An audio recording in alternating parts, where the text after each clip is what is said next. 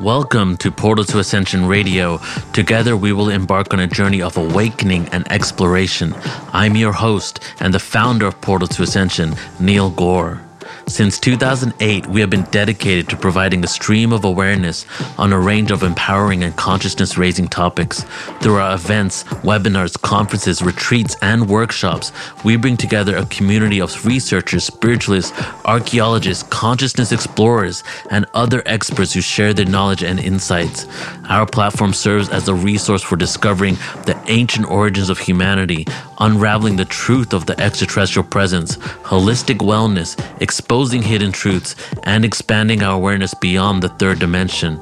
On our YouTube channel, you will find full length presentations and interviews that dive deeper into all you experience on this podcast. Search for Portal to Ascension on YouTube.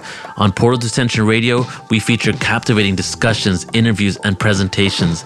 Our guests are all featured on our website, portaltoascension.org, where you can sign up to receive free access to hundreds of presentations covering the diverse awareness we explore. Portal to Ascension Radio is here to guide you on this extraordinary quest as we shift into the next octave of existence. We appreciate and love you. Let's get into today's discussion. Hello, hello, and welcome. Got music playing in the background. Let me see if I can turn that off. Welcome to another show, Accentuating the Positive with Karen Swain. I decided to do this one live, less editing. so you're going to hear all the mistakes. I can't edit them out. And I've got the fabulous Neil Gaur on the show with me again today. G'day, Neil. Welcome to another conversation. Thank you, Karen. I always love being here with you.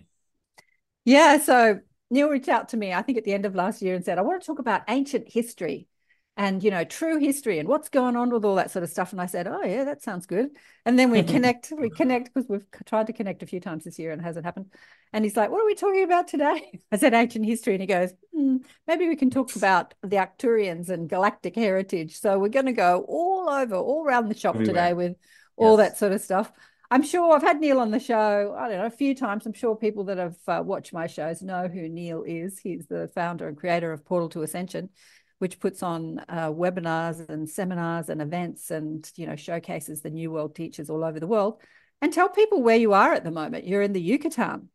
Yeah i'm in the yucatan peninsula just an hour south of cancun in a place called playa del carmen. So I'm not like oh about two hours from chichen itza. Whoa. So what are you doing mm-hmm. there? Well over the last 10 years um, i got uh, separated from my ex two years ago right two and a half years ago and mm-hmm. then in the last two and a half years, I've lived here for almost like 11 months on and off.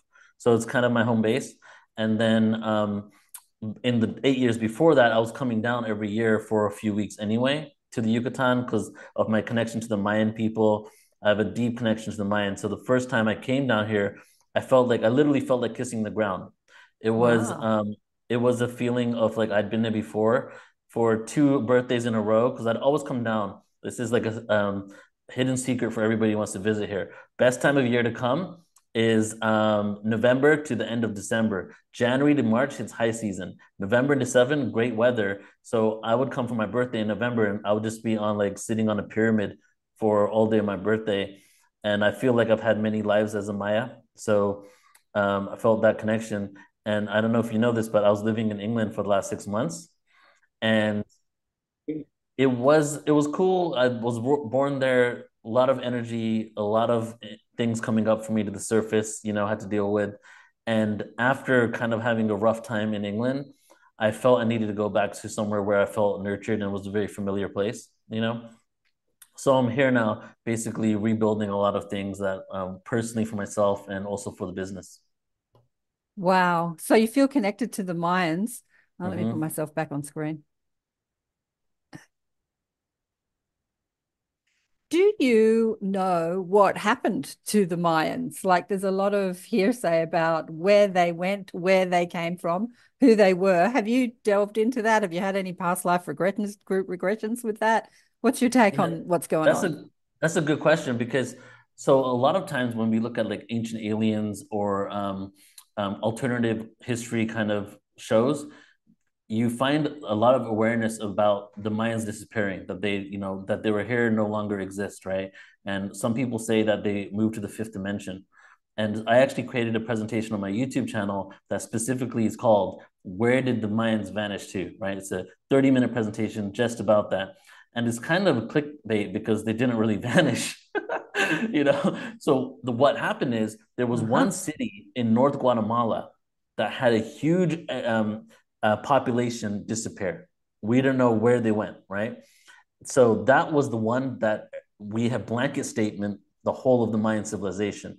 Um, but and then in regards to where the Mayan are now, there's over one million Mayan descendants that are almost pure-blooded Mayans still living here, right? Yeah. So mm-hmm.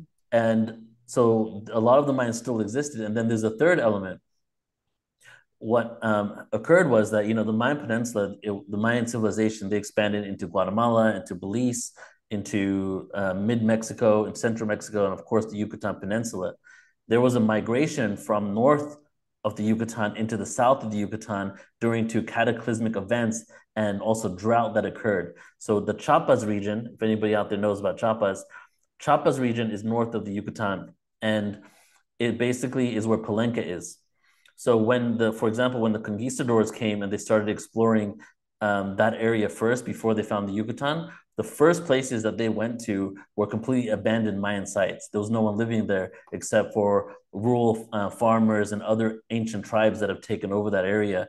So there was a huge migration that occurred from north into the south.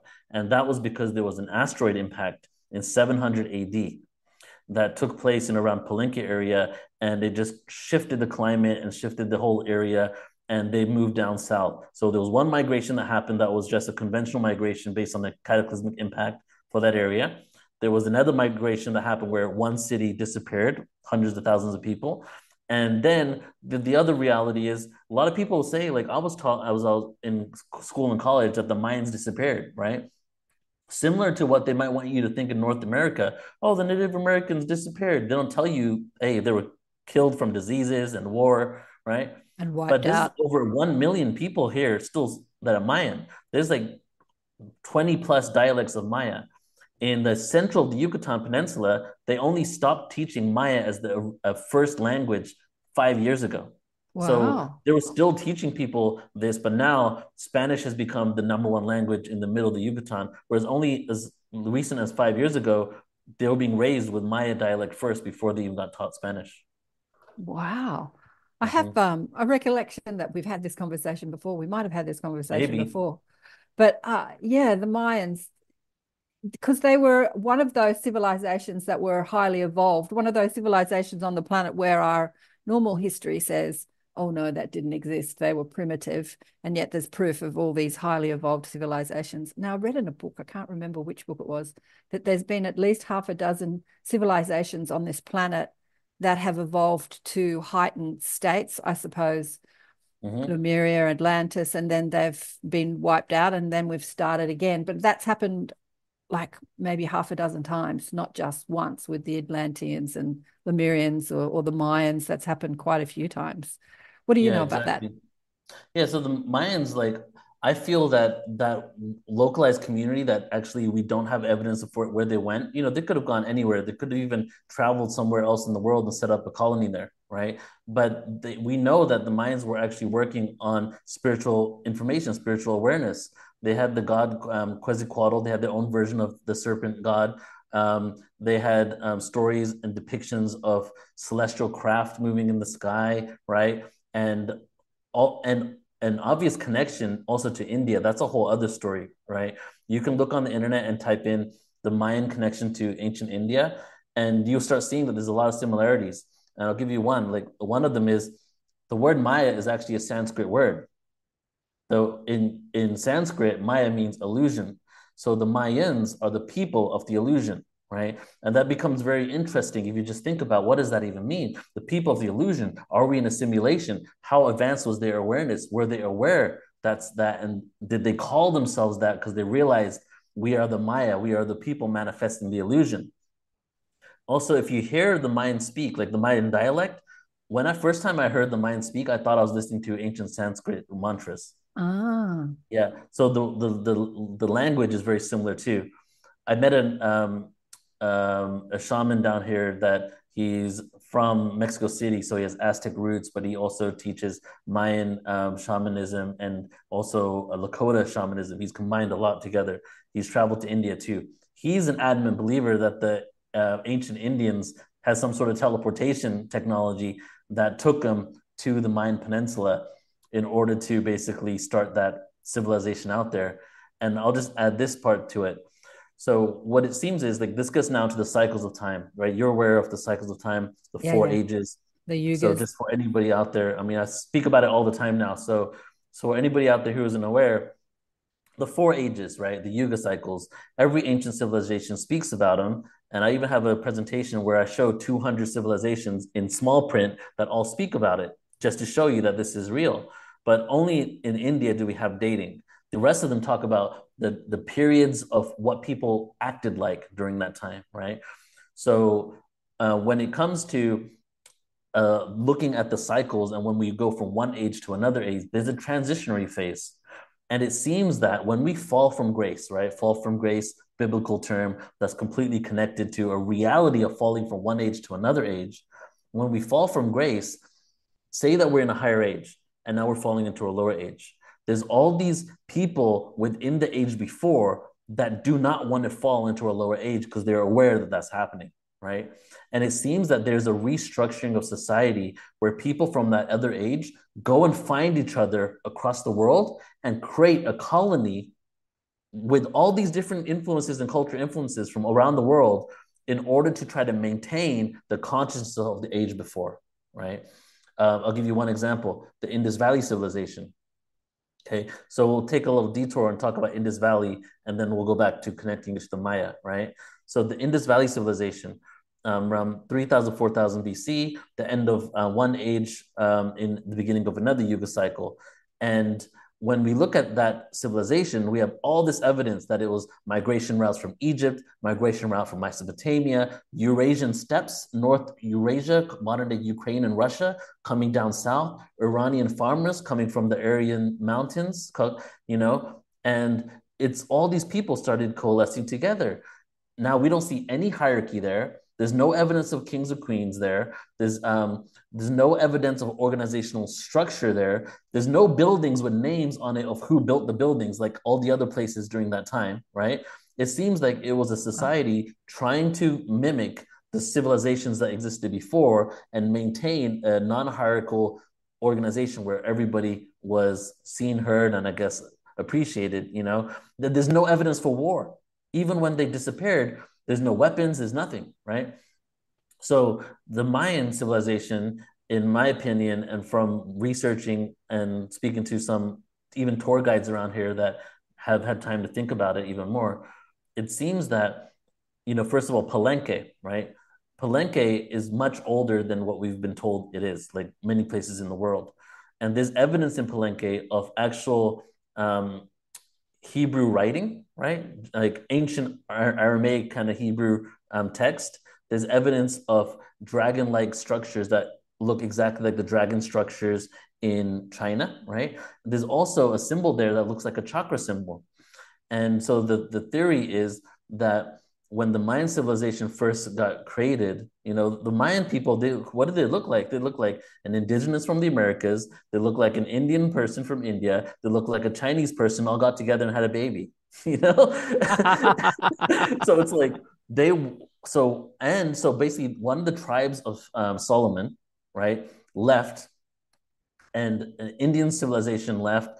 People from all over the world left during the fall of an age and they coalesced in the Mayan civilization area that came together around maybe 3000 same time as the Indus Valley civilization and then they shared all their ideas of the civilization they had before right? And then they created a civilization combining all this ancient wisdom all these spiritual truths and founded the Mayan empire. At that time they probably looked very different. Fast forward 2,000, 3,000, 4,000 years later, when the, and the 4,500 years later, when the conquistadors showed up, right? And that's conventional timing. I'm not talking about expanding it, right? 4,500 years later, it's a mixed race of people that look pretty much very similar to one another, right? Because they've been intermingling for so long. And now you have the Mayan civilization. So my theory is that they were at an advanced state of consciousness. However, when you exist for that long, you are also, unless you have some sort of technology, you're also quote unquote victim to the cycles of time. So we start seeing things like ritualistic sacrifice and things like that, worshiping the gods um, in a way that is kind of like a lack mentality that we need to do this in order to get this. We start seeing that in Mayan civilization. And since that's what we're taught, we start thinking that, oh, this civilization was primitive. This is the way they acted, right? What, what we don't realize is that if we look back far enough, we see that there was more of an evolved state of consciousness, and over time it devolved. And then, of course, then they get invaded, and then it becomes a warlike civilization. You know, so that's kind of my theory on what happened down here. Whoa. Well, wow. There's um there's a couple of uh, comments here. Uh, Julianne says, "Can the Pleiadians be spoken about?" I wonder if the Pleiadians had anything to do with the Mayans at all. Where did the where did they come from? Did they come from what planet did they come from? And uh, pieces are destiny. Everything love has no corners. A couple of comments here. Yeah, well, it's so interesting because Maya is a is a is a planet in Pleiades as well. It is. Yeah. So yeah. do you think they do you think that they came from the let me ask you, how big is the Pleiades? Do you know? Like, is it just massive, a massive constellation of planets? I don't know, but since we're here having fun, let's figure it out together. Uh, all right, cool. Well, it's it's 17.5 light years across. Okay. Hundreds of stars. So, you know, first of all, we call it the seven sisters, sisters, right? The seven stars. That's because that's what we can see from Earth, and those are the biggest ones. But there's actually hundreds of stars there, 17.5 light years across, and it's located 444 light years away from Earth. That's pretty cool. let's go there for a holiday. I know, right? So the connection to the Pleiades, oh, hardcore connection to the Pleiades, actually. And because you know, I have a whole presentation that I did recently where I have uh, two slides dedicated to the Maya and the Pleiadian connection. But honestly, like I wrote, did it so long ago, I don't remember all the details. All I can say that there's a lot of numerology connected to that. Even when we see the number seven showing up multiple times in the Maya, it's their connection to the Pleiades. Uh, well, um, some time ago as well, I created a different presentation, and one slide on there was me trying to show how many ancient civilizations claim to have a connection to the Pleiades. So if you look on the internet and you type in something like um, ancient civilizations that that speak about the Pleiades, it will take you to a Wikipedia page. There will be hundreds and hundreds and hundreds of ancient civilizations listed on the Wikipedia page with a link right? This is when I did it before, hopefully it's still out, with a link to each of those civilizations. You click on it, it takes you to the Wikipedia page with a highlighted area about the Pleiades, right? So many ancient cultures spoke about the connection to the Pleiades. And my, and this is a great conversation getting with you now. It's like, so my understanding is that we are all seeded from star beings and that specific races on the planet we all have a common genetics of the the um, the main species that was on the planet before we were maybe divinely orchestrated to have become sentient beings or before we became who we are now, right? So it seems like there was some sort of species on the planet and then there was an intervention. And it could be that the, there was multiple different multiple interventions from different races for different yeah. beings on the planet and that there were hubs and central areas that different races had control over on the planet and that's why we have the variations from, for example, people from Asia, from people from Europe, you know, from the indigenous people in the North America. There's such huge variations that isn't just based on climate and you know the elements, but is based on an actual genetic difference that was based on a specific ET.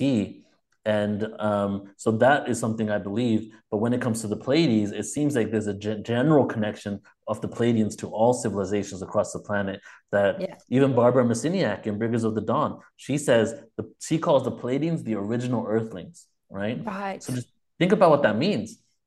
Well, the thing is that they were here before humans even started coming onto Earth.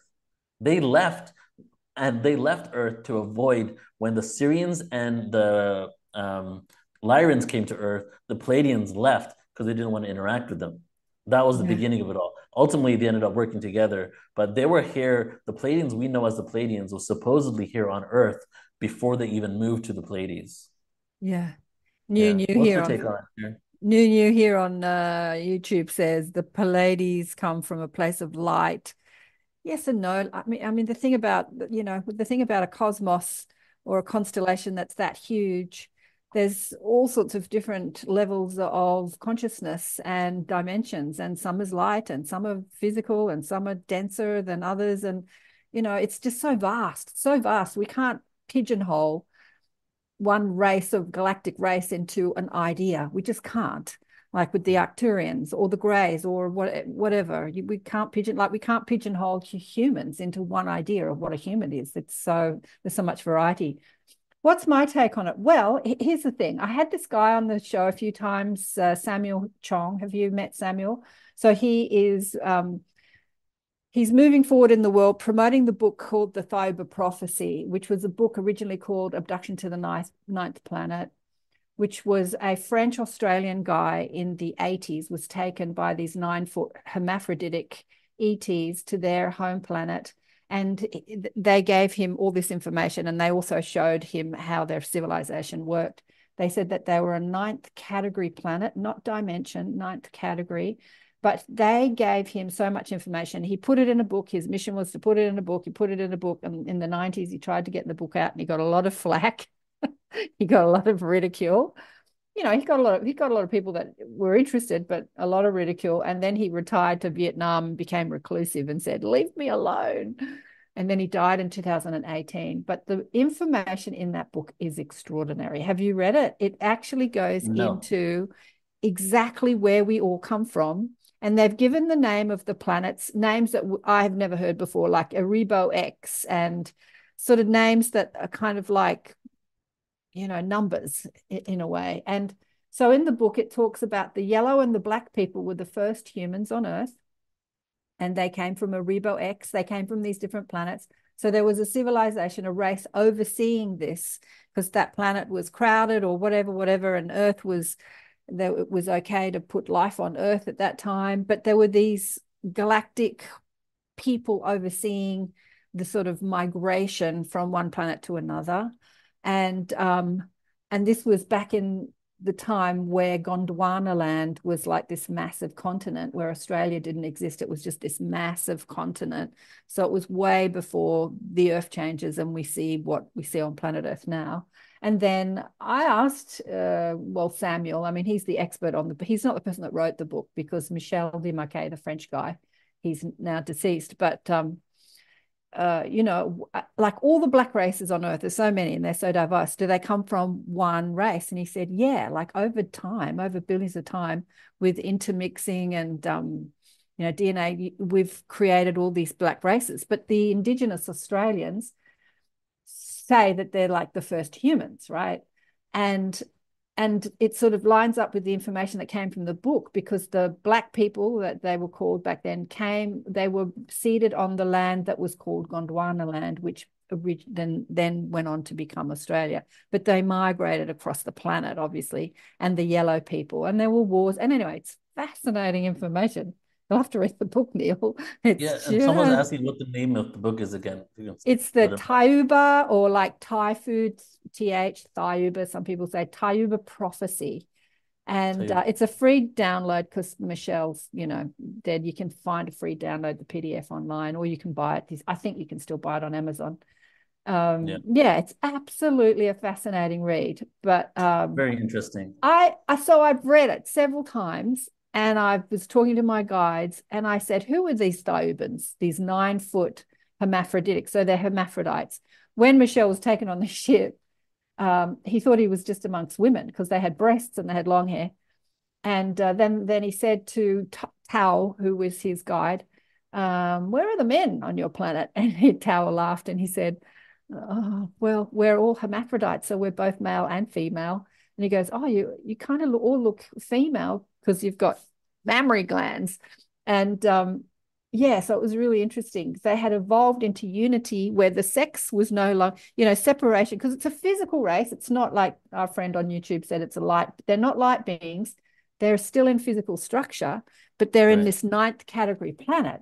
So they're masters of manifestation in that they have the mental agility to levitate and, um, you know, to create at will. And they do have technology on this planet, like I think it was called a Lishiliak, which is like an anti-gravitic um, force field that goes around them so they can yeah. fly across the planet.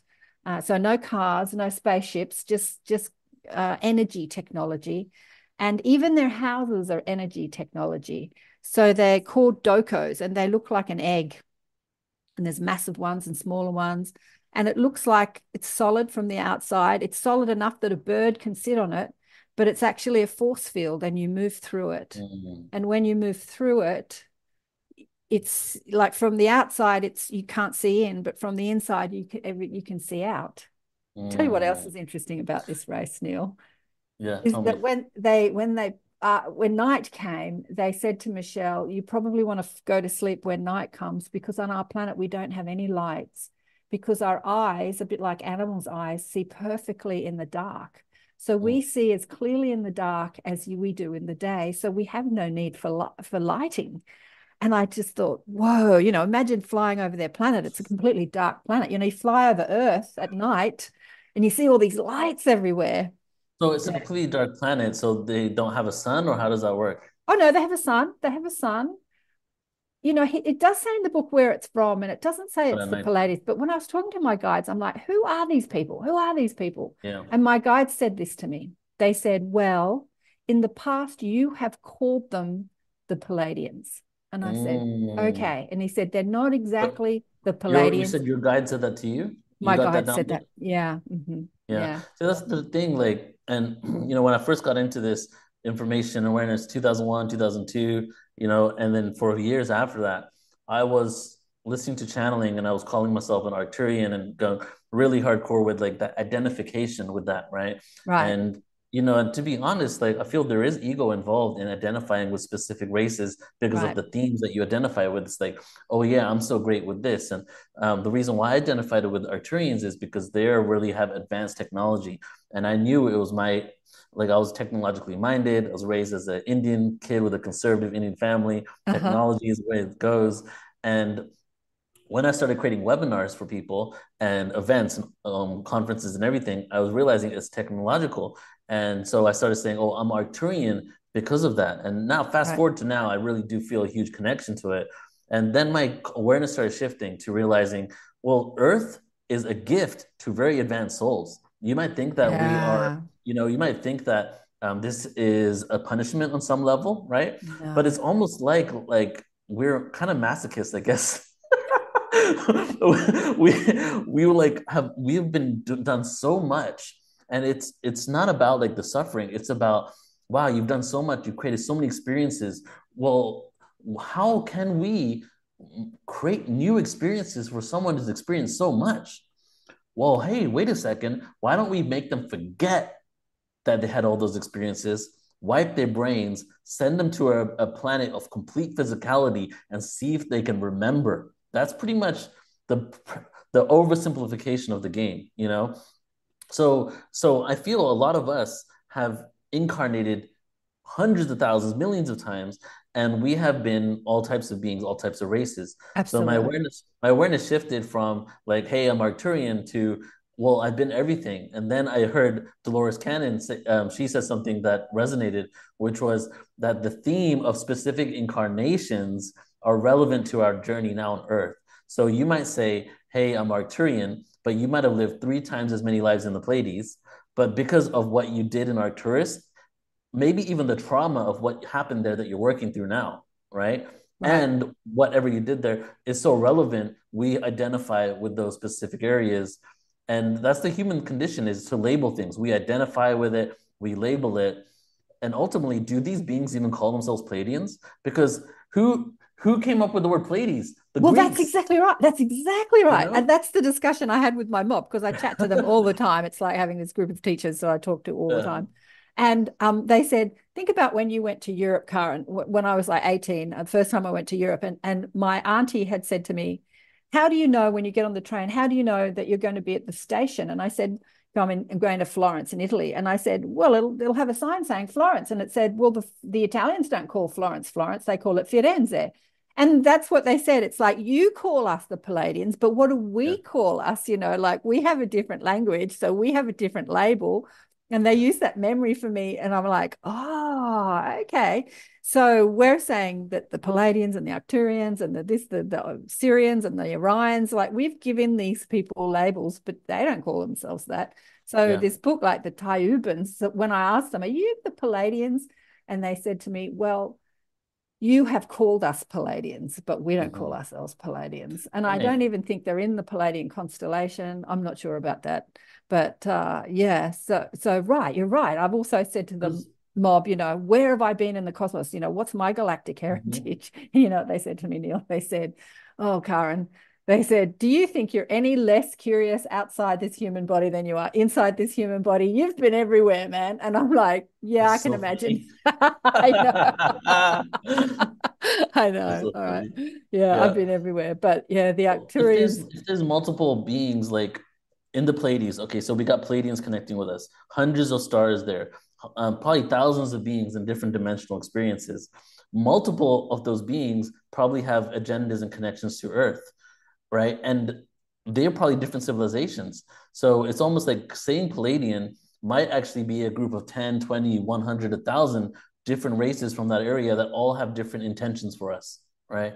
So it's like, what are they? Who are these individual beings? And to me, I feel part of you know this year and moving forward is to us to get out of these blanket statements of these beings and start actually getting into the specific intentions and connections. Absolutely. And I feel that's going to happen soon because we're going to have open contact. We're going to start interacting with these beings. And we'll be calling them by their maybe the frequency names. You know, a good example is there's a group of beings in um, Orion, and they have a huge connection to the history of Orion. I think they're on the second star and the three stars in the belt, and they're called the Netiru, right? right? And they have a huge connection to Egypt. So it's like instead of calling them this one thing let's start dialing into the specific frequencies. That's something my curious mind is interested in seeing coming out of channelers is start really saying like who are you? Instead of saying pleiadian like what is this specific intention? What is the agenda? What do you want to be called exactly because we're so rooted in identity here on earth and labeling and, and putting names on things and many and many star nation races don't use identity and uh, labeling. They use energy signatures what is called an energy signature a bit like how you identify a soul when you're outside of a body. So you're not you're not identifying them by what you're looking at at their face you know like and what they're wearing you're identifying them by yeah. frequency yeah exactly and, and a lot of them don't speak words right, right. yeah mm. we do the best we can with the um the tools that we have yeah exactly i know mm-hmm. we've got oh god we've got a lot to learn we've got a lot to learn but we've also got a lot of galactic ambassadors ambassadors on the planet that can teach us that have memory like you like me like many many that have memory of lives on other planets so that when we do interact with our star nation brothers and sisters it's it's going to be a totally different game on earth when that happens. It's very exciting. I just hope it happens before you know i leave the planet. No, no, i've been talking like I've been talking about age and and aging a lot lately on the show and manifestation. I, th- I thought I would uh, focus the show this year, which is why I started the show like 15 years ago on radio. I wanted to talk about law of attraction and how we are the creators of our reality. Because I tell you what, the Arcturians are the ones that have spoken to me about it. They said, you know your agility your, the way that you focus as humans the way that you understand yourself as creators is just so preschool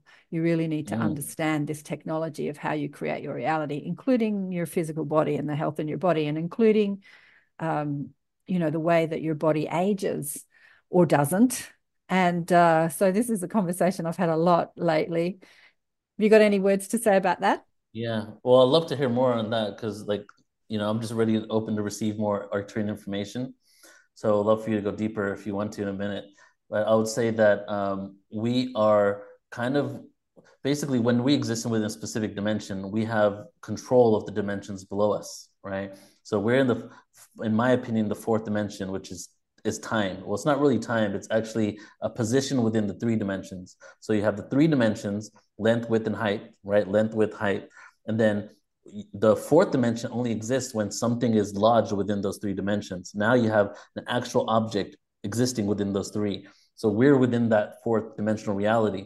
And we have control over third, second, and first dimension, including beings and that are of those realities. And in this dimension, we're still, we're kind of a victim to time because we're lodged within it, we're not transcending it. So the whole fifth dimensional reality is us shifting into the higher reality beyond the fourth being the time of the astral realm. And when we're in the fifth reality, we're able to have control and manipulate in a conscious way the ones below that, right? And so that includes aging and the whole process. So what you shared about what the Arcturians shared resonates with me because it it kind of implies that we are right now something I love to say a lot is we are actors on a stage that forgot we're acting. So, like, you know, we, we're walking down the street, someone punches us in the face, and we we start freaking out, not realizing that that was a part of the script.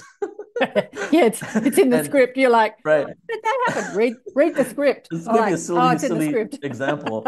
but so what was happening now is us realizing that we're the actors, but also realizing we're the directors and the writers of the script and the creators, and, yeah, and the creators of it. So yeah. that's what the process of awakening is: is realizing, um, hey guys, you forgot that you wrote this whole thing. You wrote it, you forgot you wrote it, and then you stumbled into your own act. You know what I'm saying? So it's like I do know. So it's like saying. right now, it's time for us to realize that we're the directors. And what happens when you become the director? You rewrite the code including yeah. the way you age. So that's why they say fifth dimension and above, you no longer um, mourn death, you choose when you die. Yes. And you celebrate it because yes. you always connected, you know? So Yes. Yes. Yeah, yeah my da- my father died about 18, 20 years ago. And for me, it was a, a celebration. Uh, it was it was the first time that I experienced someone close to me die where I saw it as this transitioning, you know, exiting the matrix, I call it. And and uh and yeah, I, I kind of put on the persona of that sad because we're still entrenched in the tragedy of death. I have a girlfriend whose brother just died yesterday, a couple of days ago, Saturday. And um and she's in the tragedy of the death thing. But when you speak to spirits from the other side, there's no tragedy. Like Esther Hicks said it so beautifully. At some stage, when you're in the cinema watching the movie, you'll get up and you'll leave the cinema, you'll leave the movie. Like it's that simple to the ones that have transitioned. It's like I exited that movie. I was done with that movie. I finished, I watched it for long enough. We're out of here. But yeah, exactly. Oh, there's so much to say. There's a great conversation with Nassim Haramein and the Mind Gap Valley guy, his name Vishen. Vishen. Yeah and he he was asked he because much of what Nassim says goes over my head, but he's told a story, and I'm like, right, I can understand this. He was asked about um, going back in time and changing the DNA, and he said he did it with his nose.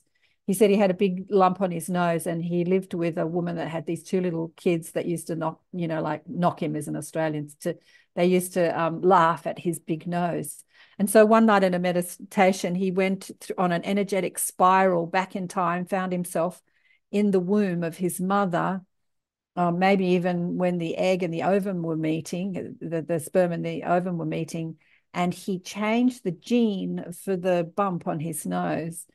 And when and, and then he spiraled back to this time. And then when he woke up in the morning, the kids, he walked into the kitchen and he had a different nose like not dramatically different. He still has a big nose, but different to the nose he had the night before. And the wow. kids freaked out, like they freaked out. So the what the Arcturians say to me, I had this fabulous conversation with a girl called um, Jules Arnez. You got to get her on the show. I don't know if you've had her on the show about manifesting. historian. No, no. We she calls herself bioquantum becoming okay. bioquantum. She's great. She's beautiful. She's wonderful. Love her. I'll introduce you. Anyway, so we had this great conversation, but she's talking about the intelligence of the body. Like we always say, consciousness informs matter. And she's actually saying matter informs consciousness. Uh, so the consciousness of the body, the body intelligence, when you tune into that, that will inform your consciousness. It's it's an interesting conversation. But what um, what the Arcturians have shown me about about this is that we, when you see everything as energy, then you know how to mold energy. You don't see things as solid or concrete or real. Like we create cemented reality, reality that's true, that's happening, that's real because of what we believe about it. We see it as it just is. This is real. So our beliefs create this. A friend said to me years ago, thoughts can be as real as concrete, as solid. Thoughts can be as solid as concrete. I loved the way she explained it. Yeah, and our thoughts. But when you when you understand that everything is is energy, this body that you're wearing is an organization of energy well, once you understand how to reorganize the energy, you can change your body structure. You can change your DNA. You can change the way your body ages. You can change anything. Now, Neil, I have not mastered this. I'm playing with it. I am playing with it because I'm a human and I'm still entrenched in this is real and this is how it is. And but I have had, uh, you know, years ago, I had a friend who was making vibrational essences and she, she was working with the vibrations and she said that her body structure completely changed. Like she had, you know, big hips and then she had small hips. Like she had a completely different body structure as she was working with the vibrational essences that she was making. I also met a man years ago who went to see John of God and he sat in meditation and he had had always had sinus problems and problems eye problems and he said his face swelled up like he was punched in the face and then when the swelling went down and he put his glasses back on his whole bone structure had completely rearranged itself. His glasses didn't fit anymore. And all the sinus problems and the sight problems he'd had before had gone. So he'd had mm. this operation in, in a meditation. Yeah. So anything's possible when we see the world as energy, as an organization of energy rather than right. solid and real. Right, uh, right. That's the yeah. trick is shifting your belief system to get to that point. Right. As you're speaking, I'm realizing that, you know, we have not only the belief systems of you just being in this world and what we're fed through media and upbringing, but right. we have ancestral lineages and genetic beliefs in ourselves as well, you know, that are a part of you know our our ancestors believe that they were limited right. within these frequencies. Exactly. They did things specific ways. So those are all things that we have to transcend.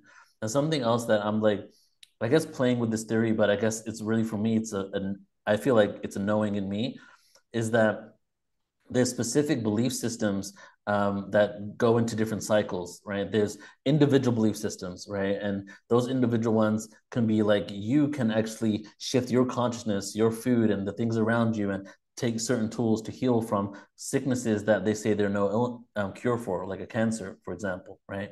And then there's collective belief systems, right? right. And uh, and to give another silly example, in this world, um, anybody could probably travel all around the world to specific areas and where it's very high amount of people and experience traffic you know yeah. car traffic. And it's almost like that's a collective belief system of the reality we all chose to subscribe to that that is always going to be there. And the yeah. only way right that's one out of millions of belief systems that are collective earth belief systems the only way that belief system will be changed and disappear overnight is if there's a majority of the people on the planet that all shift their belief around that even having to be real, right? Critical so mass. Like, exactly. So you have mm-hmm. your individual ones that you can do yourself. Then, then there's the collective ones. Now, which ones are collective? Is age a collective belief system? that yes. also partially yeah exactly right yeah. and is the bandwidth of frequency of the third and fourth dimension a collective belief system probably yes and mm-hmm. age is a part of that. Yes. And then we go into a solar systematic belief system. Now, all the beings that live or have lived within our solar system all have to subscribe to another set of rules. Yep. Right. Mm-hmm. And so they have their own um, planetary belief systems and everything, but they have a, a, a, universal one. Then I think it goes even further. There's a galactic galactic belief system. There's yep. a universal one. There's a multiverse. I don't know how far it goes, right? But all these are things we need to transcend.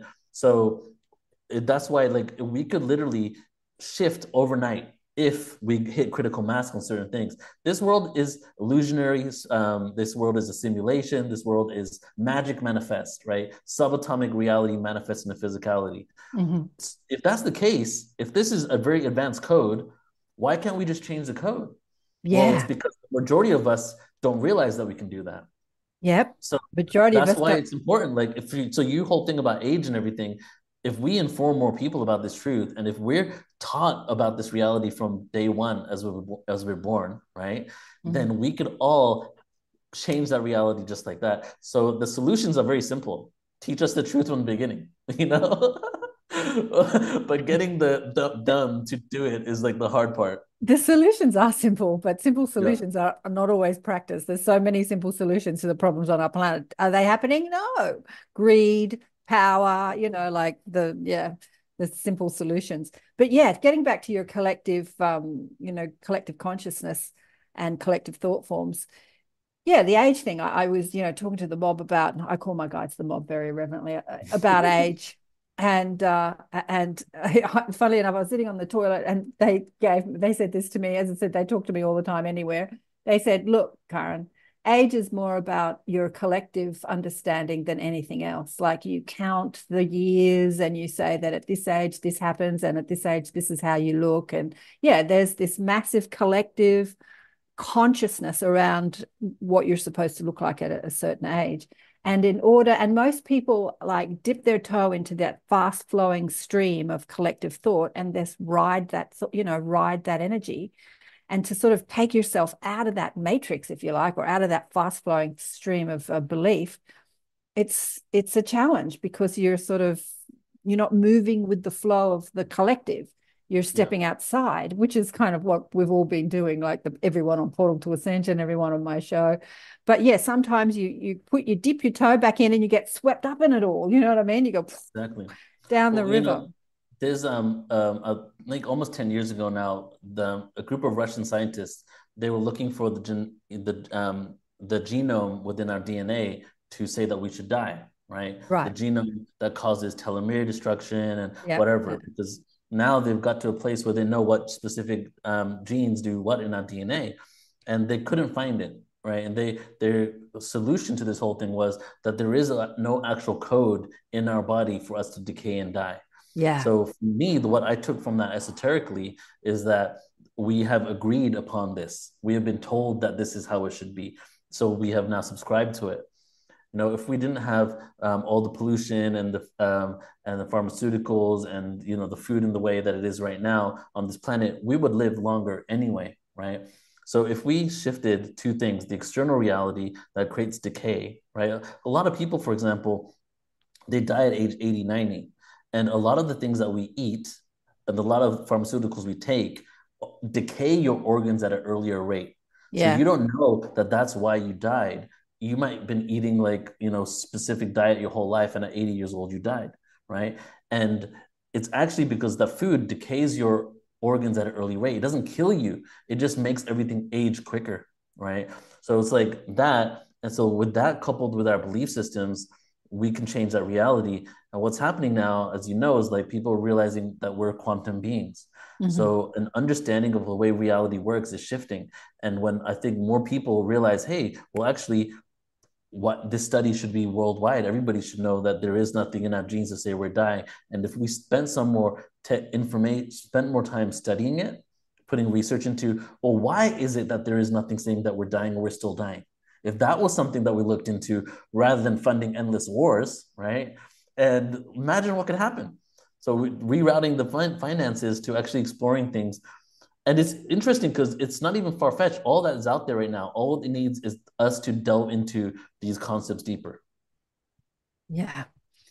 Yeah, exactly. Sorry, I was just looking at people listening to us on. Uh, put me back on. We have a question on... here, though. I want to ask you this question, Karen. We have a question. Oh, okay, okay, okay. Mm-hmm. Um, I think maybe you might have something to say about this. Um, Julian Grace is saying, "How do our pets evolve with us?" Ah, oh, interesting. How do our pets evolve with us? Well, what happens to pets and animals? Do you have ever thought of that? Yeah, I have. I've had a lot of thoughts about that. And um, you know, there are there are different intentions when coming into an animal form. Like that, I think that the um the, the Vedas and that sort of religious says say that we evolve out of animal form into more sophisticated forms and we don't go backwards but there are there are beings that dip their toe into the third dimension and it's easier to live an animal life than it is a human life they're not battering the the human ego and you know depression and all that sort of thing so it's easy to sort of see what density is like what this organization of energy is like on earth when you're in an animal form and then um, so they're sort of less advanced in that they're not less advanced souls, so to speak. They're just less advanced at the human experience or the earth experience. And then there are advanced souls that come into animal form to be guides and partners and um, and uh, you know like to be here on earth in an easy life. So they've lived out all their like they've done the earth school they've graduated they've they know what it's like to live inside density but they come as um, part of their soul family into animal forms and they're like highly evolved beings that are in animal form. So um like the again with the aging thing like i had a cat before the cat i had now that lived to 20 and cats aren't supposed to live to 20 he wasn't sick. She wasn't sick. I just said to her look i'm not going to do the whole putting down thing. When you're finished your life just leave and that'll be cool. And that's exactly what she did. Actually amma came to town. Do you know amma the hugging mother from india? Yeah. so i went with a few friends to see amma who was up the road and uh, she took her transition that night. She i fed her that night and she ate and walked straight outside. And I said, Oh, good, I didn't have to put you outside because I was going out. And then when I came home the next morning, she just sat under a tree and left her body. And so, you know, she did that. Like, that's an advanced soul that knows how to transition without drama, without sickness. Because a lot of cats or dogs or pets get um, cancers and, and, then we try and prolong their lives. And then we have to, you know, like it's a whole drama. So, but uh, yeah, so animals and also, the animal form itself is evolving along with the human body, which is evolving. And uh, yeah, there's so many cats on Instagram that speak. Haven't you seen them? They say hello. yep. Yeah, but uh, there was something else I was going to talk about before you asked me that uh, animal question. But it's a great, great question. Well, so you, from what you're saying, it's like what how what do we consider evolution right? Because are we asking oh are they going to evolve? Meaning are they going to basically um, not poop everywhere anymore or something like start being more civilized or communicating with us right? Haven't you seen cats that go to the saying, toilet? I know from what you're saying is um, from what you're saying is that they are already advanced and evolved and some of them have just taken on the roles to bring in the frequency of that animal right and so maybe the ones that are our pets that really connect with us on that level are bringing the frequencies for humanity to help process things, including dolphins. And then there are other ones that are part of the ecosystem of balance, right? Because, for example, if we there weren't spiders in the world, the world would go to crap. You know, like all these different things need to happen for the ecosystem to be balanced. Do you feel that? I feel maybe when we evolve into this higher dimensional awareness, uh, experience that some of them will be able to consciously communicate with them too through telepathy to some of these animals. Will we get to a point where we don't even need to eat them? Not, I'm not saying anything against um, people eat meat or people who are vegan. Disclaimer. but will we ever get to a point where we are so consciously connected to them that we don't even need to eat them anymore? And maybe that's I think, I think we're at that point. I, yeah. I think we're at that point, and we've been at that point for a long time. And again, you know, the collective consciousness of just doing it. You know, I had an Italian uh, neighbor who, who moved last year, but she would say things like, but this is the way we do it. This is the way it's always been done. This is the way we do it. And so I'm vegan and I don't do the dairy thing. And in Italy, you know, everything, you know, like, and she's like, but what are you crazy? Are you crazy? You know, but this is the way it's always been done. And it's that it's that thought form, it's that collective idea, that tradition. I had this woman on the show. We were laughing one day. She came from an Indian background and she was um, had an arranged marriage and then she was a gay woman and anyway we, it was an interesting conversation fabulous woman but we talked we laughed about tradition is peer pressure from dead people so this peer pressure from dead people we, yeah. we just have to change this what we call tradition tradition. I can't remember. I've yeah. lost my train of thought now. What what what what did you ask me? What was the question? I was talking about food evolving from animals, not eating. Oh yeah, telepathically. Like we we evolved uh, way out of the need to eat, out of the yeah. need to eat meat years ago, years and years ago, probably hundreds of years ago. It's just tradition that we do it. Yeah, hmm. absolutely. It's tradition that we do it. And but uh, you've got to understand too that the souls that that elect to have a cow's life or a pig's life that gets slaughtered, that's in a cage its a whole life, or a chicken, you know, they're they're choosing that as much that. as yeah, anyone yeah. else is choosing that. And they're choosing that experience. They're Yeah. dipping their toe in the density of what it is like to experience a, a life that. on planet Earth and and they're understanding suffering from that perspective. So we're giving them that opportunity to have that that very short life, I don't know, weeks, months, how, you know, think about veal um, Yeah. in a cage, like and, and they're having that opportunity. But I think that Earth is evolving out of that game. There will be Yeah. other planets where if you want to experience being a chicken that's trampled and you only live for a few weeks and then you're you're in somebody's chicken burger or a veal like Yeah. a cow that's that's Oh, that sounds so fun. it's ripped from his mother and then put in a cage and never Oh, stop it. you- I mean, if you want to experience that, you're you going to experience that on another planet, but we're Yeah. moving out of that sort of experience on planet Right, Earth so- with Groundhog Day, with that sort of suffering cycle into a new cycle of evolution where once we're more conscious of who we are and how we're all connected, then what else can we create? Like, what Yeah. else? We can create telepathic communication and um, beam me up, Scotty. We can fly around the planet through teleportation and, you know, cities in the sky. I mean, the sky's the limit, what we can create when we move out of these traditional ways of thinking. Right. I mean, I say this reluctantly because I'm a foodie, you know what I'm saying? So, um, but ultimately, like, we need to eat so we can survive. We're in a dimensional reality. So we, I know that's, to, we can't we're shifting out of that, but we have had to eat to survive. And that's the belief system we all adopted. Yeah. And Mhm. and because we're a victim to the elements, because we're in a reality where, for example, we need to be a certain distance from the sun so that we don't burn or uh, planet doesn't get all iced over and that we could live. We need a certain amount of pressure on our um, skin. When we go into a higher dimension, we can the planet can actually shift into a different position, and we have control over the elements. We have control of the sun. We don't need the specific pressure on our skin. We can now live outside those boundaries, and part of that is also eating that we don't we won't need to eat anymore. So maybe there'll be a, a transitionary phase where we choose it for the excitement of it all. But see, as a foodie, it's hard for me to say this because people love food. I love food, and but maybe we're going to get to a point in the future, hundred years, thousand years, who knows, where we just don't need to eat anymore, right? Yeah. And because we don't need to eat anymore, there's no reason to kill, right? And that will also probably go hand in hand with us telepathically communicating with other animals. Because one of my beliefs is that Earth is a test of speciesism, galactic racism, that all these beings in the galaxy have donated DNA to all the animals that we see on our planet. And it's almost like it's almost like the last battlefield of the galaxy that there's been all this disharmony and chaos and wars and uh, inconsistencies and all these beings donated dna to earth to see if there's an ability for them to eventually all live in harmony by battling it out Yeah, you know? And i feel Yeah. that's what we're gonna that's the eventual goal Yeah.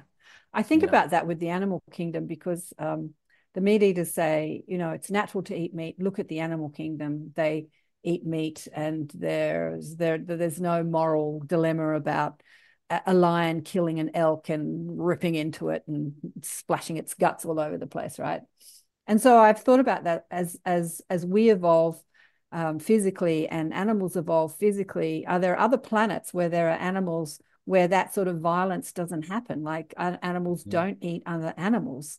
I mean, there once was this Indian guru that had a tiger, and he was a vegetarian tiger. So wow it was possible to create a you know a tiger's body that runs on just meat like they're not eating apples off trees and stuffed tigers and Yeah. this and this guru shifted the consciousness of that tiger's body and fed it fed it vegetables and it survived and was healthy so interesting interesting isn't it it's kind Yeah. of interesting but i think there are plenty more battlefields what's happening on the um, much better experience than physical but we volunteer for physical existence yeah there's lots of Right. Great We- yeah we got a lot a lot of people are chiming in on this I conversation want to I want to say a few things that I've got so many Yeah. things going through. So Jules, the last conversation I had on the show was saying that um, a friend of hers died. He was 22 and she was talking to him on the other side and he was giving her uh, he had said to her something that you said just picking up on that thread. He had said, "You know, Jules, uh, the human body was created to never die. I mean, the reason that the human body dies, as you say, we're 80 and he said the human body and then he gave her the download of how that happens and she said that she's still getting through it and she's going to you know release it probably i think april i think she might have said she's going to release it but he he was talking about the mitochondria in the cells. So he was also talking about the telomeres. I think that the poisons that we get not only um, decay our uh, pineal gland, but also decay the telomeres on the end of the DNA, which mm-hmm. scientists have said is the reason for aging. But there's a bit more involved. Um, I'm not a scientist, so when I speak to my guides about it, they try and tell me, and I try and wrap my head around what they're talking about. And I say, human mind here, simplify it, simplify it. But yeah, there the human body was designed never to die, and it is possible for it to live as long as you need it to live when you're finished in this dimension. But the reason, you know, so many galactic beings, Star Nation people have lives like the Thiaooubans live for thousands of years. Many uh, other species live for hundreds of years, thousands of years. But we have these short little lives, like 70, 80 years, yeah. because the experience here is so intense, you know, and like, how much can you put up with? It's like, oh, okay, I'm done. I'm out of here.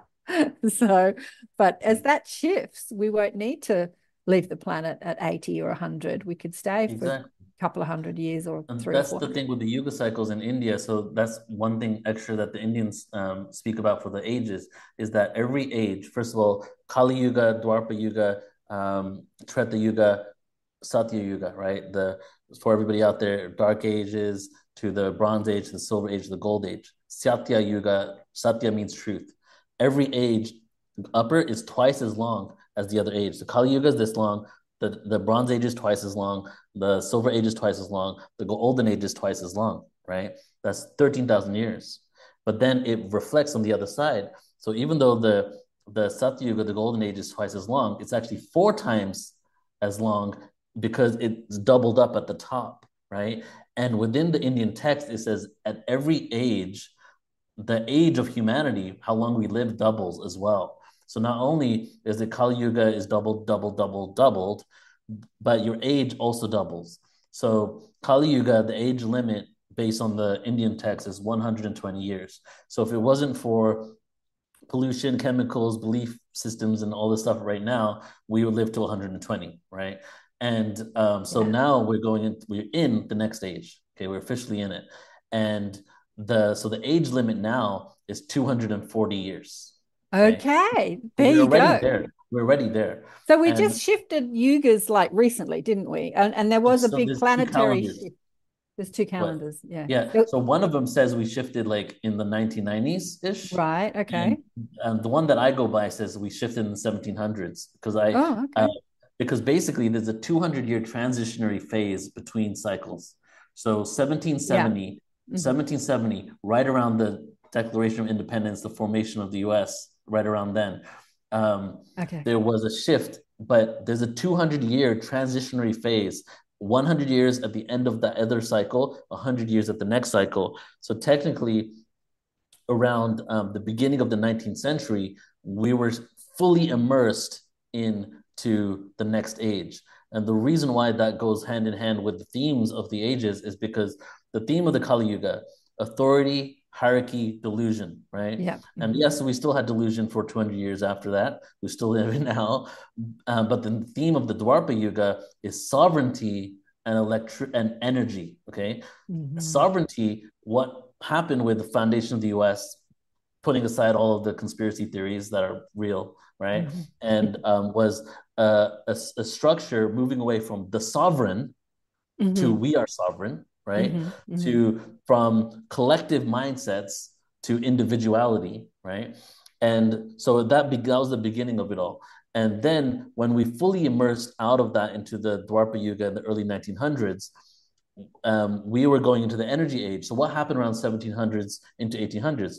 Literally energy, electricity, light bulbs, yeah, right? Yeah, yeah. What happened when we fully went into the Dwapara Yuga? Quantum physics, Max Planck, Einstein, Tesla, right. within five years of the full immersion into the age, right? Right.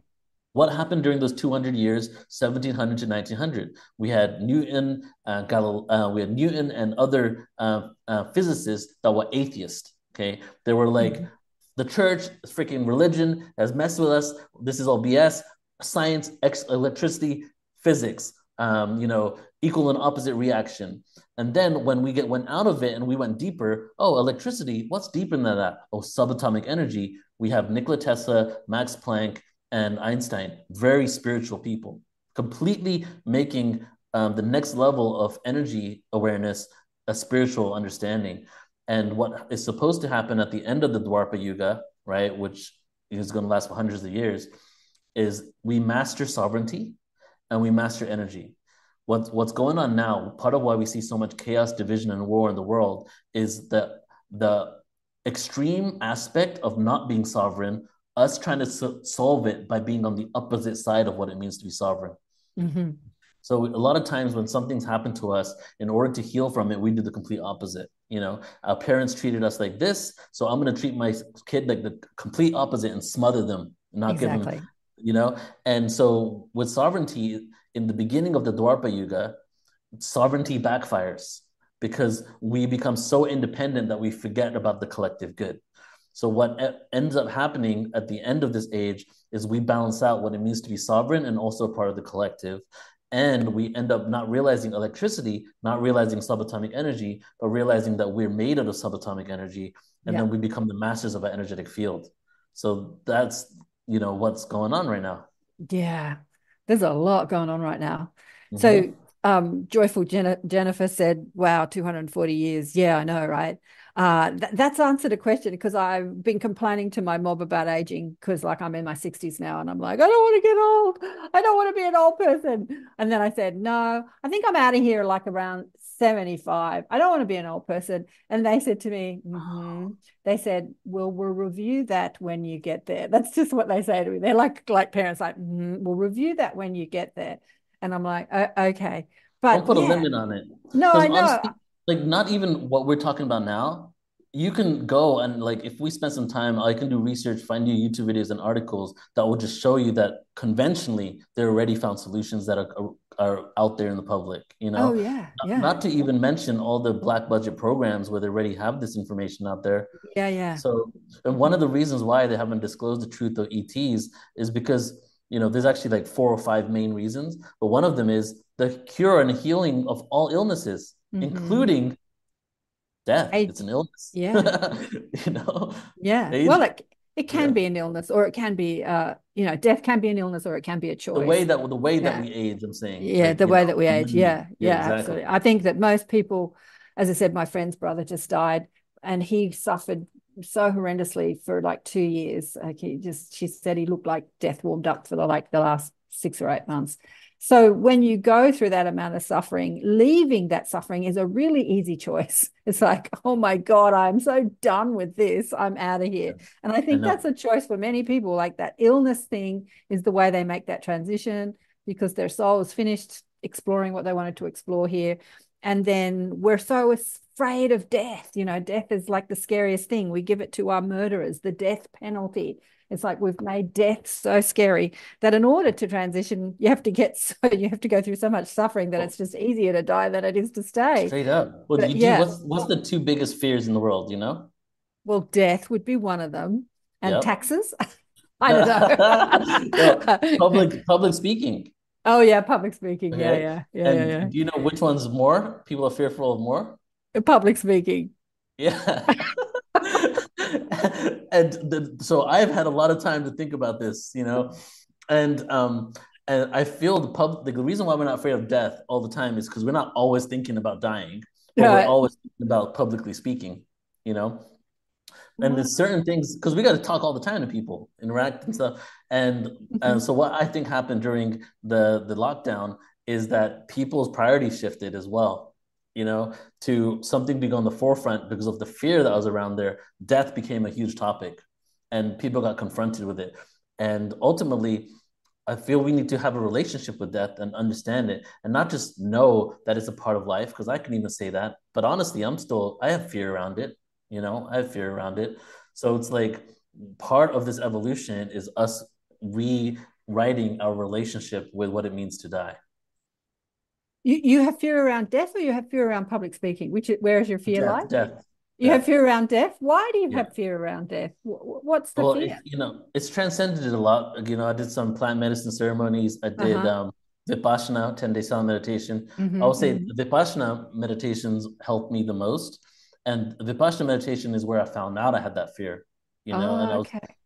it's interesting because after my first like two weeks in the Amazon after plant medicine, um, when I was aware that I was had this fear of death, on the day I was out of the last day, I switched my phone on in the Amazon on top of a hill, the only place that there was service when I wasn't supposed to switch it on yet. And I have all these missed calls from my parents. And my biggest fear, because I'm always off the grid, away from my family and everything, is that something's going to happen to someone I care about when I'm off the grid, right? And I call my dad and my mom, and my grandmother had just died. And Oh, like two days before, while I was in ceremony, mhm. and I literally couldn't fly home to the US. I had to fly straight to Spain to do her eulogy and go to my first ever funeral and see her cremated. That was like two days after my ayahuasca and for two weeks in the Amazon. So it was like it was very interesting that the universe had presented me with that experience right afterwards. And that and those moments I was like, whoa, like there is something within me. There's a huge fear of death and I don't I can't really tell you why it is. Like I feel that it's just innately inside of me. It's transcended to some level, but I have been in very dangerous situations over the last 10 years that are like life or death situations. And I'm gonna tell you, I freaked out, you know. I did not want to die, right? So it's like I'm still working on it, you know. There's no there's no real Do you think it's yeah, you that being swept up in the collective thought form because there's, you know, the, the the fear of death is such a huge river of consciousness on this planet. It's massive. maybe. Oh, it's also I feel also maybe a, a fear of I put in so much energy in what I'm doing, what I'm creating, and Portal to Ascension, the mission. I also like have a fear that I'm gonna leave before I get to actualize what I'm here to do. Oh, so it's like, I haven't finished, I haven't finished. I think your soul's got that sorted. I, it's like I don't want to waste my time, but even though by just leaving, but even though on some level I realize if I leave, it's when I'm supposed to leave, you know? Yeah, absolutely. I mean Yeah, that that's the thing. That's what the guides say too. My guides and many other guides that every exit is a planned exit, whether you were hit by a bus, swept up in a tornado, died of cancer, you know, died, you know, during utero, every exit is a planned exit. It's yeah. um So and Karen, we have a question here, I think that you maybe want to answer, maybe we both can. So Juliana is saying is asking about the fifth dimension. She wants to know, is it a physical place at all? And what does the fifth dimension look like? You have yeah, that's on that? that's a good question. I do, but you go for it. What do you what do you say about that? Well, I think it's physical and I, I think it's quasi-physical. Basically, the more we go higher and higher in dimensional experiences, the more we embody more light, right? Because even right now, we are fractalized light. Our atoms are 99% space. It's just we are not as dense as we think we are. So maybe it's more we actualizing our actual light bodies and moving into that, becoming more vibrant and shiny because we're at different harmonic levels of frequencies but I feel we're going to still have a human experience here. And the goal of humanity, I, I, I believe, is because we have, you know, as you know, we have these seven chakras, but there's actually chakras that go beyond that. Yeah. And I feel the human body has been created in a way that we have the ability to tap into different dimensional awarenesses, experiences, because every dimension to me is a data set of information, right? Yep. From a computer minded person, I'll put it in the logical standpoint. Um, fifth dimension, a bunch of data in the universe that we can't access because we're not in that hard drive, right? Yep. Sixth, Mhm. seventh, eighth dimension, bigger mother, um, you know, motherboards and hard drives of data. We can tap into it. Galactic history, how the Akashic records work, simultaneous time, space travel, who these beings are, how the ancestry connected to us. So I feel that we're meant to be multidimensional beings tapping into I don't know how many dimensions, maybe the 12 immediate ones of this 13th dimensional construct while we exist in fifth dimensional form and possibly um, learning how to be in oneness while we still live in duality. Yeah. Well said. Really well said. I think that the word dimension has been bandied around uh, on this planet and uh, throughout the conscious community. Where have you gone? We've got your beautiful signature. Yeah, there you go. Um, and you know, if you you think about dimensions from a scientific perspective, I think you said it that time is the fourth dimension, right? Mm-hmm. Uh, uh, and if you look at it from that sort of perspective way, the fifth dimension is like when you move out of the uh, understanding of time, that there is no time actually, when you move out of the fourth dimension into the fifth, you move into a more spacious understanding of reality, more awareness of who you are as a multidimensional being. And when you move into that understanding or that knowing that you are this multidimensional being, then you can play in um, you can play in different densities. So you can play in physicality, you can play in spirit bodies and astral forms, you can play in all sorts of different densities. And that fifth dimension is that awareness of those multidimensional densities. But uh, so our awareness in the fourth dimension is time. And then the third dimension, like what's the third dimension is space, isn't it? Time, space, and the second dimension. So yeah, it's just have you seen that little thing of that person living in a, a, in a flat zone and he looks above and someone's in the third dimension which is in space and and he yeah, he doesn't understand yeah. it. So so that's what a lot of the conscious teachers are teaching on this planet. We're talking about fifth dimensional reality which is our awareness that we exist simultaneously in, in all different simul, um, experiences all at once. We're in, we're in physical we're spirit guides we're galactic beings. And but that doesn't actually um, like it's interesting with the Thiaoouba prophecy. They talk about the category of planets. So there are different, and it's not dimensional realities, it's category of planets. So it's category of evolution of consciousness on the planet. So Earth as it exists at the moment, this is a one category planet. We're one, like we're number one. And the Thiaooubans, who they said, you have called us Pleiadians, on the planet that Michel was taken to was a ninth category planet and um, so they have they have different laws different ways of living. And then there are all these categories in between. But dimensions is something different. So you can be in the fifth dimension on a ninth category planet or you can be in the fourth dimension on a fifth category planet. Like it's yeah it's quite interesting how it, it all works. But dimensional the dimension is just awareness of uh, of who you are in space and well, in space and time and outside of space and time, really. It's that multidimensional awareness. That's how I mm-hmm. put the fifth dimension. And so there are many beings that are on this planet that are living in that fifth dimension because they have that awareness and they can manipulate that. Like there's a guy on YouTube, I've, I've had a few people on the show that know how to astral travel at will, like just can pop out of their body and be in another reality uh, on an astral plane. So they're already living in the fifth dimension. And psychics yeah. are all also accessing the fifth dimension, like me, channelers, psychics, when we're communicating with different forms, different different organizations of intelligence. So when we're talking to spirit guides and dead people and you know higher selves and galactic consciousness, we're already operating in a fifth dimensional reality. yeah. yeah and you mm-hmm. know to go back to yuga cycles and this the books on the yuga cycles it speaks on there. It's interesting because they're not speaking about ets per se. They're just talking more general but you can really just kind of interchange the words to the, our reality. And they say that at the beginning of each age there are avatars that are born that are, are emissaries of the next age right? So yeah. the next age is the aquarian age the ascended age the fifth dimension whatever you want to call it dwapara yuga so there's all these people that come in that are tapped into that frequency to actualize it, and their their purpose is to grassroots make have everybody on Earth start thinking at that frequency, and then when we all start thinking it, because reality first is a thought form, you know, and then if we all have those same similar thought forms or what is possible for us, then it starts becoming more of a physical real, realization. Yeah, exactly, exactly. Mm-hmm. Critical mass. Wow, Neil, we've been all over the cosmos today. This, yeah, this has been, been fun. this has been a cool conversation. it's interesting because because we're streaming on Portal to Ascension. You've got so many questions. I don't know how many. I've got a few. Um, oh yeah, I've got quite a few people. We've got quite a few people on both platforms asking questions. So we can't keep up. I haven't kept up with all the questions, and I haven't even seen the questions on Facebook. Sorry about that.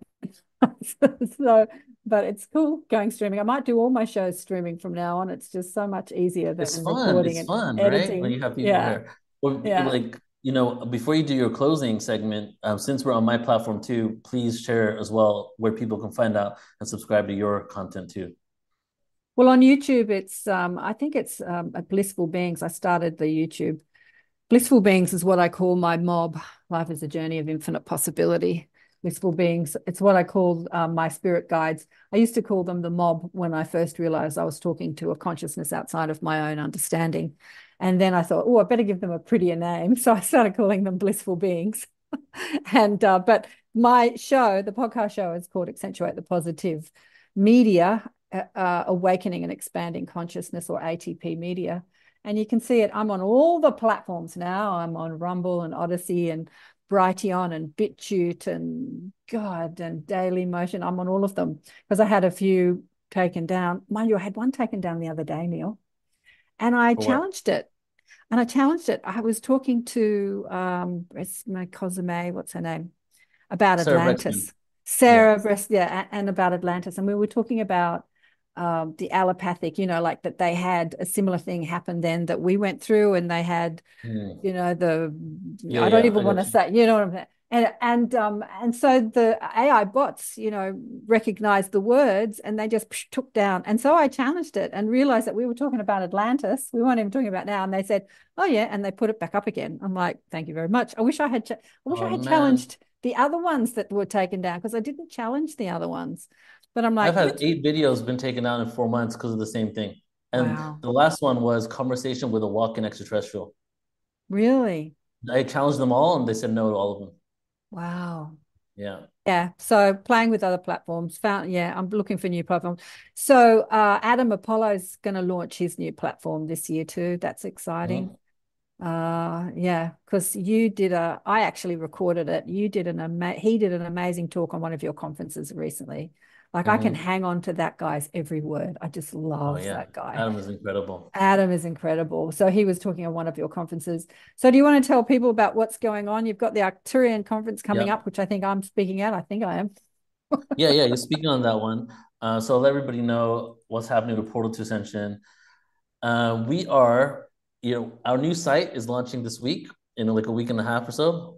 And I know we have a new site already, but this has been the halfway mark. So the new website, uh, we've been in just the fine details of it all. And it's kind of like when you have that project that you keep saying, oh, tweak this, tweak that, tweak this. And then you do that so long that almost it's like two and a half years later, and you're like, maybe we should just launch it. So I'm kind of at that place right now where we're just like, okay, we'll make the rest of the changes later. So we're going to launch it and it's going to be look it's going to look so amazing so robust. We have a year and a half of events almost every single week that's going to be listed on there. We have a thousand past events on there. We have 3000 plus hours of free content. We have the ability to search by speaker search by topic. We have hundreds of topics. It's like you know um, netflix on steroids plus consciousness you know for lack of a better term fabulous. It's fabulous. what I did, you know, I honestly, I went to Amazon Prime, I went to Netflix, I went to four or five different um, platforms, and I took the best features of all of them and I put it in our website, guys. Right, so amazing. Like it is phenomenal site, and just three thousand hours of free content, but we have ten thousand hours of content altogether since 2008 with hundreds of speakers. So please do check it out. Sign up for portal2ascension.org. And what's coming up soon is this weekend on January 27th, portal2ascension.org, upcoming events, Laura Eisenhower, Astrology of 2024 and Galactic Awakening. Um, the next weekend, we have Saria and Michael White, Arcturian Integration and the Joy Ray. So Arcturian channeling and messages on the Arcturian, Arcturians. On Saturday, on the uh, February 17th, the first ever, I would say, conference on the Essenes and ancient Judea. So it's called uh-huh. the Essenes and Ancient Judea Conference. There's going to be like 10 of us speaking, and we're going deep. Like it's it just happens to go hand in hand with the fact that there's actually things going on in that area right now. So mm-hmm. we're going to be talking about um, just the the Essenes in ancient Judea in general, but I'm going to bring in the ancestral healing to the actual deeper truth of what happened thousands of years ago that is playing out in that area right now. So that's on wow. February 18th. February um, when? 18th? 18th? February 17th. 17th. Okay. Yeah. Mm-hmm. Karen, if you want to join any of these and check it out, let me know too, because there's going to be some really good, you know, info shared. Well, I'd be and interested we, to hear about what the Essenes are saying about ancient. All right, I'll give you that access. Yeah. So, Brad Olson, Lost History of Our Pre-Diluvian Origins on February 24th. Extraterrestrial Genetic Discoveries and the Enigma of Hybrid Extraterrestrial Beings, March 9th. And then, you know, fast forwarding a few weeks, Karen's going to be in uh, a conference with us as well. And this is the first conference that we've ever put together specifically on the Arcturians. So that's on April 28th, all day conference, around nine and a half hours, boom, nonstop Arcturian information. And it's probably going to become an annual event. So we have a lot of things coming up at Portal Ascension. Best thing to do is just go to portaltoascension.org, upcoming events, check it out there. And if you really want to support us, guys, and you know, just um, be a part of everything we're doing and support the work we're creating, search Portal to Ascension on the internet and just you know sign up to our subscribe to our YouTube, join our Instagram, instagram.com says Portal to Ascension, and join our newsletter as well. Yeah, beautiful. Beautiful. So if people want to go back, because we we scheduled this for the beginning of the year and that didn't happen because you wanted to talk about the ancient history and you did a mm-hmm. conference on that. If people are interested in that topic and they can they watch the recording of that conference? Yes. Um, so we did a conference called the True World History Conference. It was a three-day okay. event. That was mm-hmm. back in December, I believe. And um, it was probably honestly like one of the most fully encompassing events in the world that's ever taken place specifically on the true history of humanity nine wow. hours a day of history information and if you're interested in that go go to the past events archives on portal to ascension you can sign up there three days you get unlimited replay access and that's really really informative because it goes deeper into prehistory and evidence that shows that we've been on this planet much longer than we've been told. And yeah. the main thing is the fact that before 13,000 years ago before the great flood pre-diluvian civilizations that there are so many more advanced civilizations on the planet here.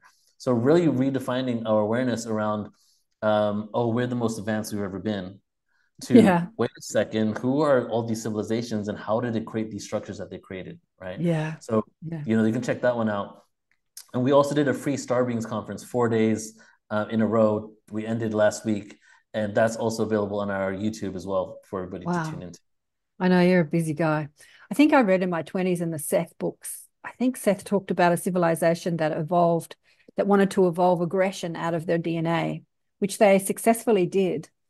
Uh, they moved into an advanced state of being on planet Earth. They were one of those civilizations that evolved and then died out.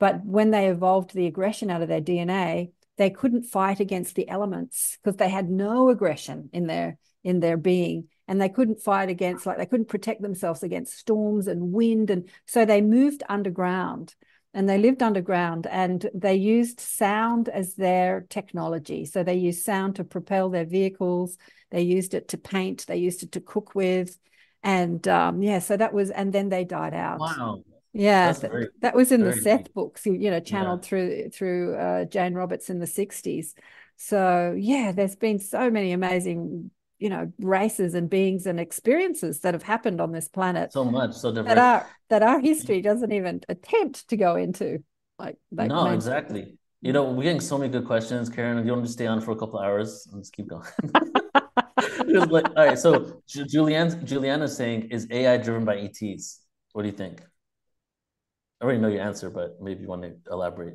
well i got immediately yes and no yeah. Uh, the technology is driven by ETs. The intention behind it is driven by humans. That's what I got. Mm. What did you get? The way say that again. The technology is driven by ETs. The uh-huh. intention, uh-huh. the way we use it, is driven by humans. So what we're doing, we're speaking about AI, right? Doing with it, yeah. We're talking about AI, yeah. Yeah. What we're doing with it. Okay. Yeah. So I don't know about that one um, I would say that when it comes to AI is controlled by it, it what is the question again here? Driven, driven by what? What's the question? Is AI driven by ETs? Ah, so is the AI that we're seeing on the planet from ETs? Is that probably what she's asking? So I feel that there is AI that is ET connected, but then there's also AI that isn't ET connected. Yeah. Okay. So I had a woman on the show a few times. Uh, oh, me and names. Anyway, and she is connected to the Greys, and and as a kid, she had all these experiences, and um, she talked about the uh, advanced technology that they were giving us, and one of them was X-ray machines. Like there's there's this advance that has actually come out since she was a kid. She's in her sixties now, maybe even seventies. So she was given this information as a kid, and now we're seeing it on the planet. So it's a it's a handheld device where you can scan the body and you can x-ray the body, but you can see the blood vessels and the bones. You can sort of shift it and see different things within the body. And I asked her a question. She came out to Australia to do a speech, a talk once. And I said, if I learned in energy medicine to be that a human x-ray machine, like I could look inside your body, then surely why do we need the hardware if we can do it with our consciousness? And and I said, it, surely they're more advanced. They're so advanced that they use their consciousness to do what we're doing with hardware. And she said, oh, absolutely. They didn't develop the hardware for their civilization. They developed it for our civilization as a stepping stone, moving into knowing that. So it's like this this hardware we're using to be on Zoom, right? We could do this telepathically, and everybody who was telepathic can tune in, who's tuning in, whether now or later, could do it. But we're using hardware to do what we can do with our consciousness. We just exactly. haven't evolved. So, so what they're showing me is that the AI that they're giving us is again that stepping stone, the technology of it, the hardware of it, but what we're doing with it, it's like fire. You can burn down somebody's house or you can cook a meal. Like what you do with the technology is human driven. The, the technology itself is given to us from advanced civilizations. Yeah, yeah, yeah, yeah. So it's like the level of consciousness that we're at is how, what defines how it's used everything exactly. is neutral until that element of the human element comes right? Right exactly yeah. yeah and yeah. just for everybody out there we're going to do an ai series on youtube so especially if you haven't subscribed you want to go ahead and subscribe because we're going to do a whole series on ai where we're going to have people neutral and we're going to have people on both sides like it might get heated at times because there's some people that are just adamant that ai is evil you know? Yeah i know.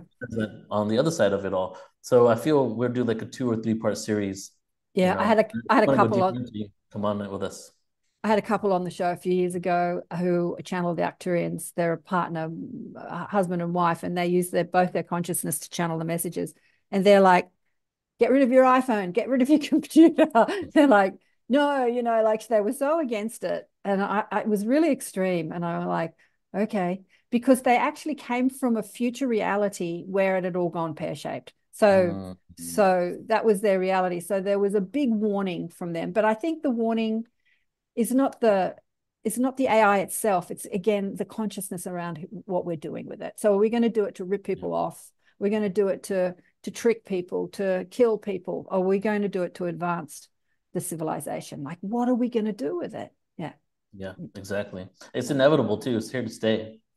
It's not yeah. just going to disappear. Yeah. yeah. Well, okay. Let me ask you a question on this. So there's this uh-huh. idea that there are these AI bots that infect universes. Yeah. And then there's been an idea that there's going to be some solar flash that's going to kill all the AI bots and we won't be infected by. It. What do you think about that stream of thought?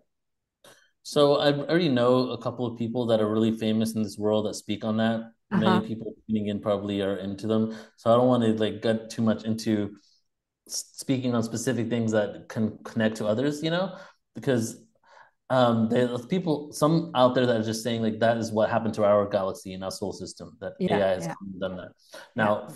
i feel right tuning into this that some et races that maybe have negative intentions and agenda have used ai and certain technologies to infest certain areas but it's not maybe a, a, hive mind like in Star Trek. You know, the hive is like this um, this AI robots that go and take over that is just purely disconnected. I feel yeah. that certain races could have utilized technology like that. Plus, I think a lot of ET races have their own AI. They have their own self-organizing mechanisms and and yeah, yeah. Um, spacecraft and stuff that are organic but aren't uh, maybe don't have a, a soul like even a spacecraft that's an organic spacecraft that actually has its own uh, ability to to make its own decisions right mm-hmm, but mm-hmm. doesn't isn't a spacecraft with the actual soul in it would that be mm-hmm. ai you know mm-hmm, mm-hmm. so i feel that this technology that is what we would classify as ai being utilized throughout the galaxy but it's the level of consciousness now whether there's like some sort of like like we see in a lot of those movies where there's this AI like um, structure in the middle of the universe and it's going from galaxy to galaxy in order to take over and destroy worlds. Right. I don't that I don't re- really feel is going on. Mm-hmm, mm-hmm. Yeah. Yeah. Well, it could be going on in somebody's reality but, because you know, let, hey, you know, me we can say, we can create any this. experience, right? We can create what you yeah, could create well, what you imagine. If you imagine that you want to experience it, go for it. Right, right. And as I said that, I almost have to say the opposite of what I just said too, because to be, I like I had to catch myself immediately. I already believe that everything under the sun is happening and is happening and can happen. Yeah, you know. Yeah. Mm-hmm. So now, if that is affecting our reality, and we've been infused with AI, because that's when it gets to a lot of uh, some people out there saying, "Well, we're being taken over to this AI hive mind in our reality right now, trying to destroy us." I don't, I don't really know if that's the case or not. I, I know that I feel that there's a lot of extraterrestrial agendas on this planet, and some of them aren't are nefarious, right? But whether the source of that is AI, I'm not too sure. Mm-hmm. Mm-hmm.